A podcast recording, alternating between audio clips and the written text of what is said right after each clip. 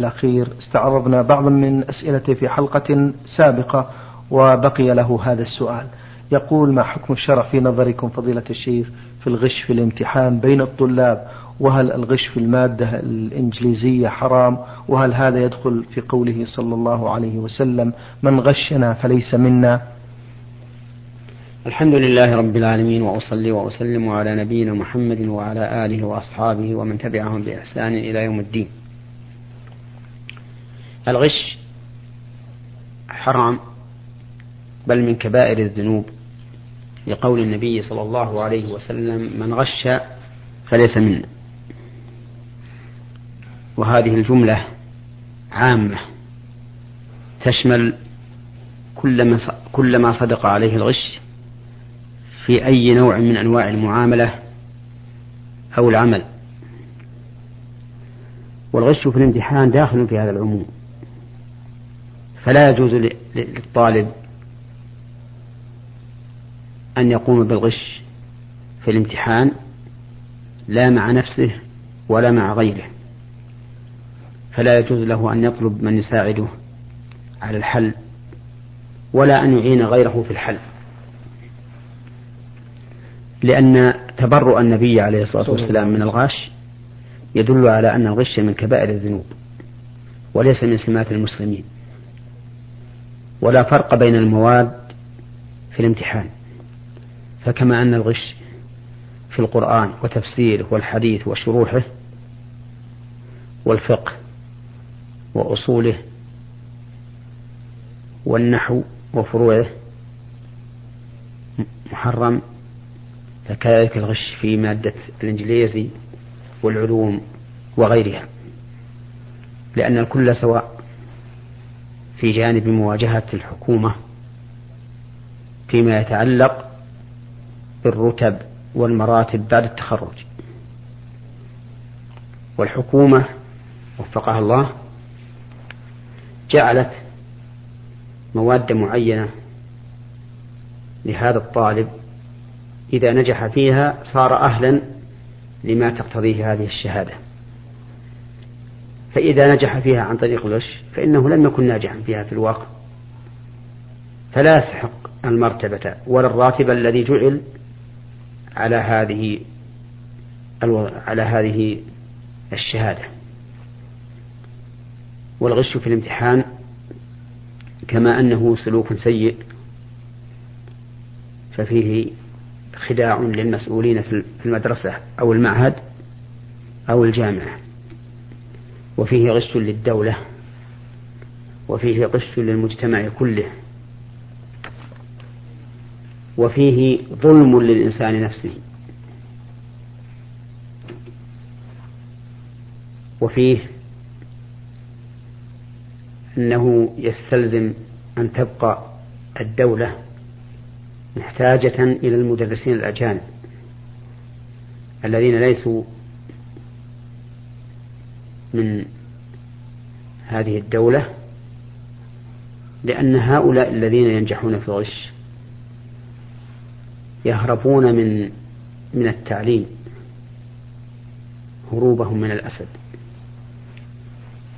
لأنه ليس عندهم حصيلة يستطيعون بها مواجهة الطلاب والشرح لهم وتقبل أسئلتهم.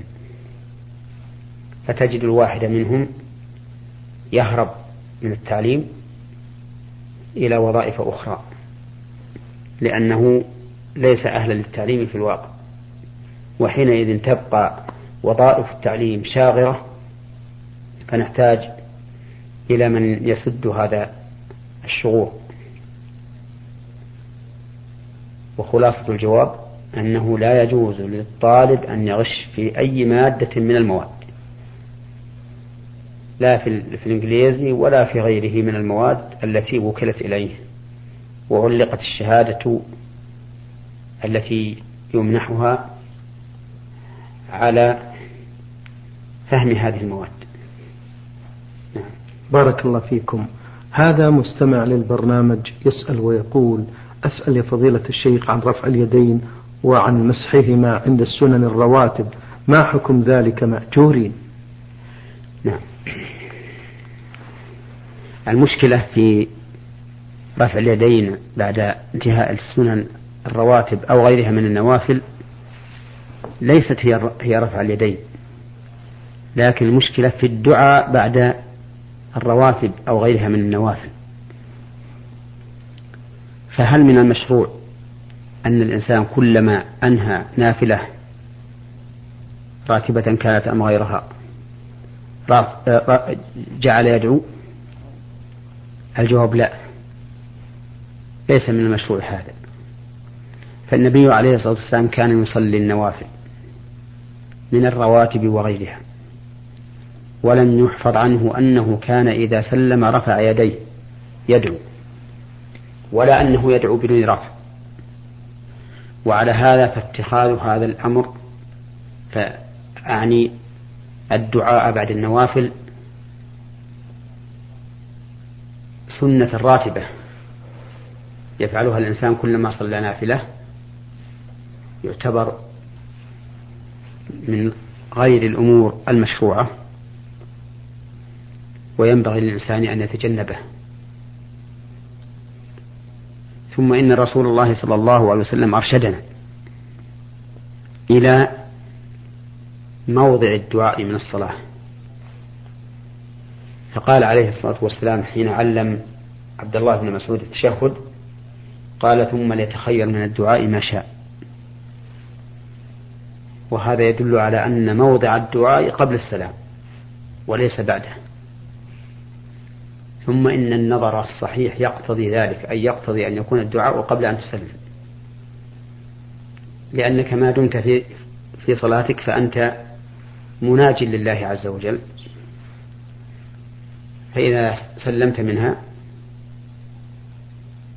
انفصلت المناجاة والصلة بينك وبين الله. فأيما أولى أن تدعو الله وأنت في حال مناجاة له والصلاة صلة بين الإنسان وبين ربه أو أن تدعو أن تدعوه بعد الانصراف من الصلاة والانفصال من من الصلة. من المعلوم أن أن الأول هو الأولى. وعلى هذا فمن أراد أن يدعو الله سبحانه وتعالى فليدعو الله قبل أن يسلم ولو أطاع ما دام غير إمام. أما الإمام فقد بين الرسول عليه الصلاة والسلام أنه مأمور بالتخفيف بحيث لا يتجاوز ما ورد عن النبي عليه الصلاة والسلام في الصلاة.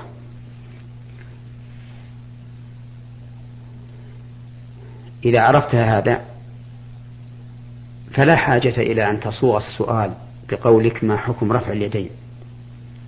وإنما يكون السؤال الصحيح صيغته ما حكم الدعاء بعد النافلة.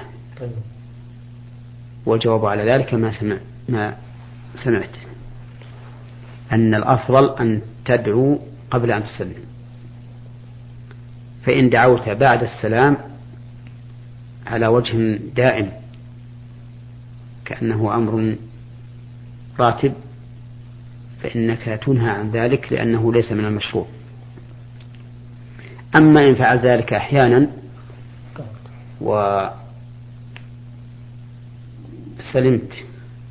من أن يراك جاهل يقتدي بك فلا بأس به. وأما إذا خفت أن يقتدى بك كما لو كنت طالب علم أمام العامة فلا تفعل هذا ولا ولا ولا في بعض الأحيان. لأن الناس إذا رأوك اقتدوا بك ولم يفرقوا بين أن تفعله أحيانا وتتركه أحيانا. هذا هو هو الجواب على هذا السؤال. وأسأل الله أن يوفقنا جميعا لما فيه الخير. الله ومن العجب ومن العجب أن بعض الناس تشاهده إذا سلم كأنما يرى أن رفع اليدين بالدعاء واجب بل بعضهم تظن أو يغلب على ظنك أنه لم يدعو.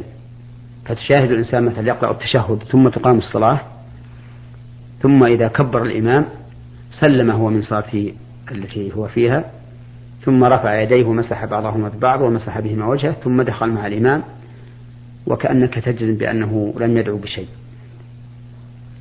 وأما رفع اليدين عند الدعاء في غير هذا الموطن. فإن الأصل فيه أنه من آداب الدعاء. كقول النبي صلى الله عليه وسلم إن الله حي حي كريم. يستحي من عبده إذا رفع إليه يديه أن يردهما صفرا.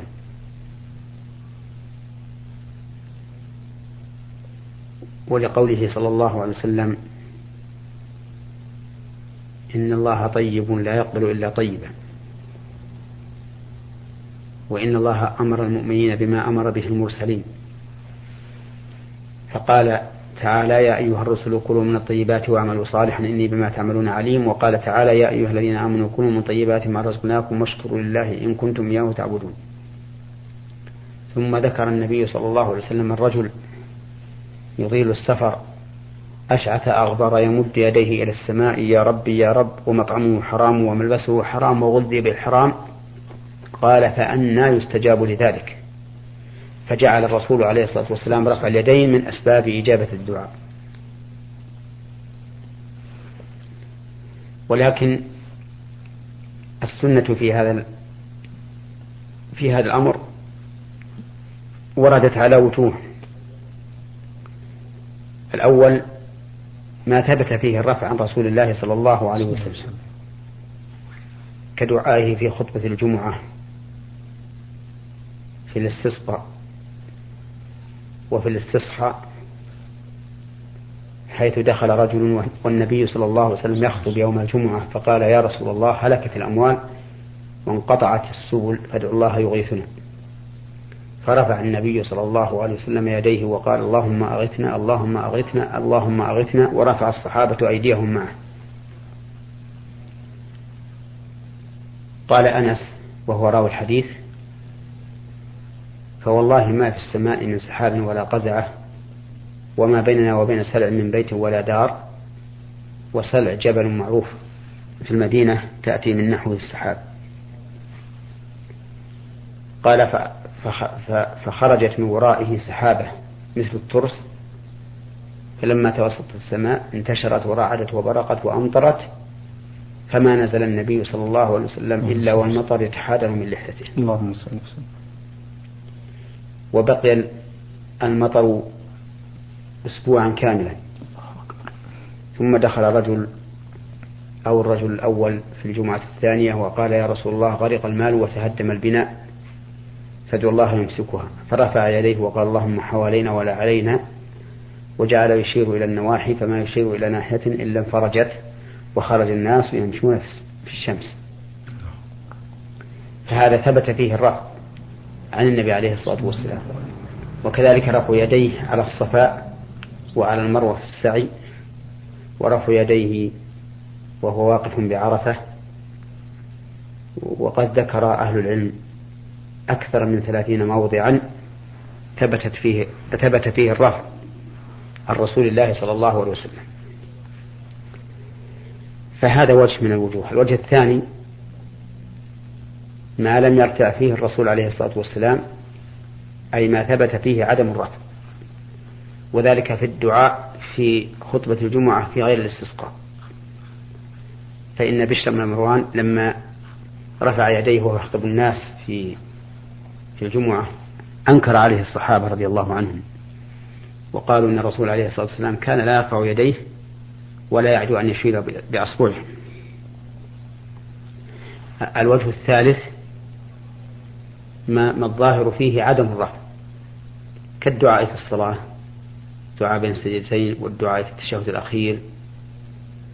وكذلك قول المصلي بعد بعد الانصراف من الصلاة أستغفر الله فإن هذا لم يثبت فيه الرفع عن النبي عليه الصلاة والسلام بل الظاهر فيه عدم الرفع بل يكاد يكون كالصريح في عدم الرفع. الوجه الرابع ما لم يرد فيه رفع ولا عدمه. فالأصل في هذا أن ترفع يديك عند الدعاء. لما أسلفنا من قبل. وإن لم ترفع فلا يقال إنك خالفت السنة لأن السنة ليست في هذا الباب صريحة جدا. وأما مسح الوجه باليدين بعد الدعاء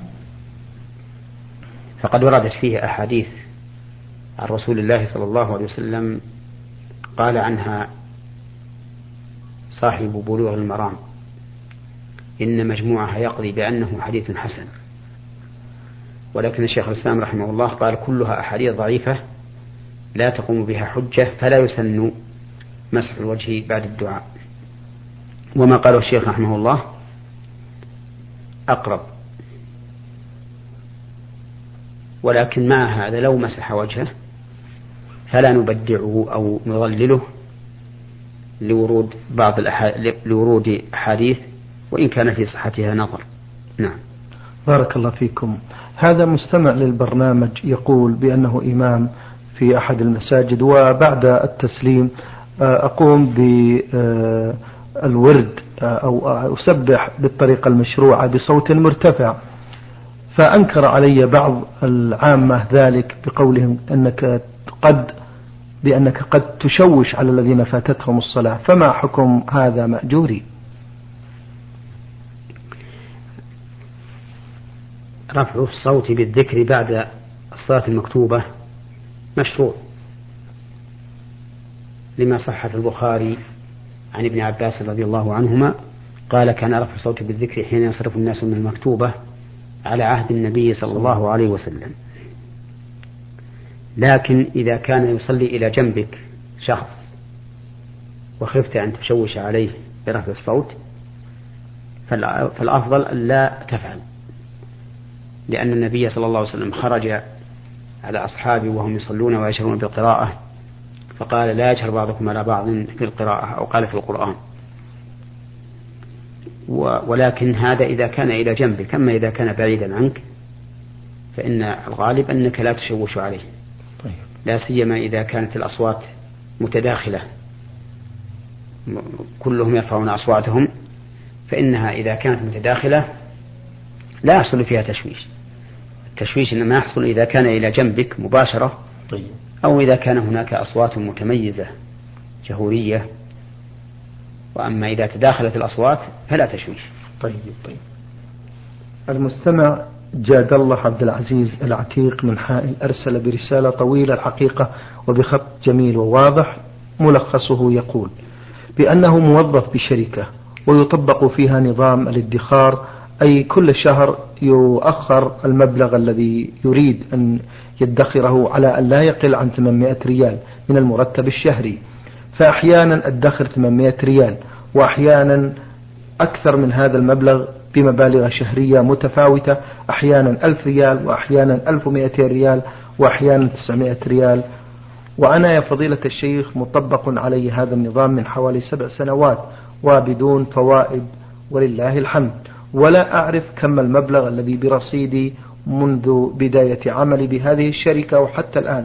وأريد أن أسألكم يا فضيلة الشيخ هل يستوجب علي إخراج زكاة لهذه الأموال التي مضى عليها أكثر من سبع سنوات بالمبالغ المتفاوتة التي ذكرتها لكم في أعلى الرسالة علما بأنني بحاجة لها عند تسليم الشركة لهذا المبلغ عند انتهائي من الشركة. وإذا كانت الزكاة واجبة علي فما هي الطريقة الشرعية التي يمكن أن تبري ذمتي من هذا؟ علما بأنني لم أسجل النقود الذي دفعتها شهريا. أفيدونا أفادكم الله بالعلم وخدمة المسلمين. نعم الزكاة في هذه الأموال التي التي ادخرتها عند الشركة وأبقيتها على أنها وديعة. متى شئت أخذتها. فيها الزكاة. لأن هذه بمنزلة التي في صندوقك. متى شئت أخذته وانتفعت به. ويجب عليك أن تحصي ما تدخره كل سنة من أجل إخراج زكاته. فإذا ادخرت في السنة الأولى مثلا ثمانية آلاف ريال وتم عليها الحول فأد زكاتها. وفي الثانية مثلا ادخرت ثمانية آلاف ريال وتم عليها الحول فأد زكاتها وزكاة الأولى أيضا. لأن الزكاة تتكرر كل عام. وإذا إذا ادخرت مثلها في السنة الثالثة وتم حولها تؤدي زكاتها وتؤدي زكاة الثمانمائة السابقة في السنتين الأوليين أيضا. المهم أنه يجب عليك إحصاء هذه الدراهم التي ادخرتها وتخرج زكاتها عن كل سنة. بارك الله فيكم.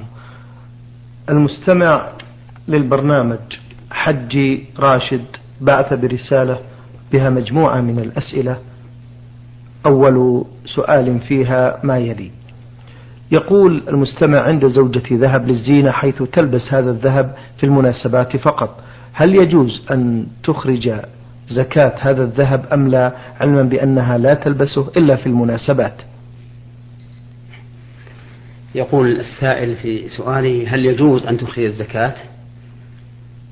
والصيغة الأفضل أن يقول هل يجب نعم. أن تؤدي الزكاة؟ وهذه المسألة أعني زكاة الحلي. في وجوبها خلاف بين أهل العلم. فمن أهل العلم من قال إنه لا زكاة في الحلي إلا أن يعد للتجارة. ومنهم من قال بل فيه الزكاة بكل حال وإن عد لللبس وإن كانت المرأة لا تلبسه إلا نادرا. وهذا القول أرجح. لعموم قول النبي صلى الله عليه وسلم ما من صاحب ذهب ولا فضة لا يؤدي منها حقها إلا إذا كان يوم القيامة أحمي على أحميت أو صفحت له صفائح من نار فأحمي عليها في نار جهنم فيكوى بها جنبه وجبينه وظهره كلما بردت أعيدت في يوم كان مقداره خمسين ألف سنة حتى يقضى بين العباد ثم يرى سبيله إما إلى الجنة وإما إلى النار. والمرأة التي تملك الحلي هي صاحبة ذهب. ولأن في ذلك أحاديث خاصة في وجوب زكاة الحلي. مثل حديث عبد الله بن عمرو بن العاص رضي الله عنهما أن امرأة أتت النبي صلى الله عليه وسلم وفي يد ابنتها مسكتان. غليظتان من ذهب فقال أتؤدين زكاة هذا؟ قالت لا. قال أيسرك أن يسورك الله ما أن يسورك الله بهما سوارين من نار.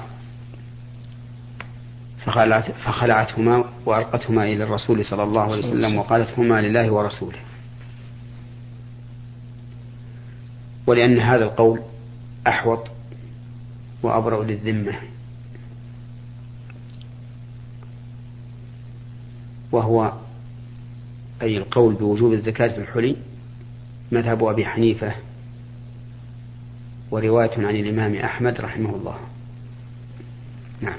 المستمع أيضا يقول هل الطيور التي نرميها بالبندقية وتموت حلال أم لا؟ حيث أن بعض الطيور التي نرميها آه، نجدها قد ماتت قبل أن نسمي عليها. نعم.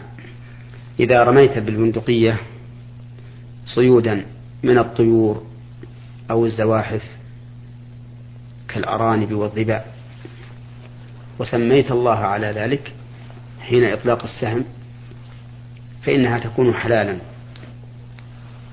ولو وجدتها ميتة.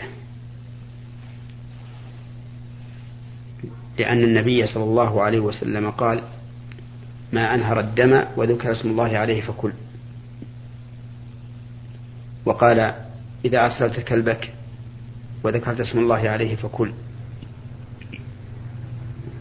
لكن إن تركتها حية حياة مستقرة تزيد على حركة المذبوح وجب عليك أن تذبحها وتسمي الله على ذبحها. فإن لم تفعل وماتت صارت حراما عليك. ولكن يجب التنبه إلى التسمية عند إطلاق السهم لأنك إذا لم تسم الله حرم عليك الأكل. ولو كنت ناسيا. لقول النبي عليه الصلاة والسلام ما أنهر الدم وذكر اسم الله عليه فكل. وقوله تعالى ولا تأكلوا مما لم يذكر اسم الله عليه.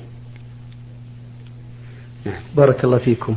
يستفسر أيضا عن صيد طير الهدهد هل هو حلال أم حرام؟ الصحيح أنه حرام لأن النبي صلى الله عليه وسلم نهى عن قتله وكل ما أمر الشارع بقتله أو نهى عن قتله فإنه حرام. أما ما أمر بقتله فهو حرام لاحترامه وأما ما نهي عن قتله فهو حرام للنهي عنه وإذا كان الهدهد حراما كان قتله غير مشروع لأنك لن تنتفع به بل كان قتله منهيا عنه لأن النبي صلى الله عليه وسلم نهى عنه نهى عن قتل أربع من الدواب النملة والنحلة والهدهد والصرد. بارك الله فيكم فضيلة الشيخ وعظم الله مثوبتكم على ما بينتم لنا وللإخوة المستمعين الكرام. إخوتنا الأكارم انتهت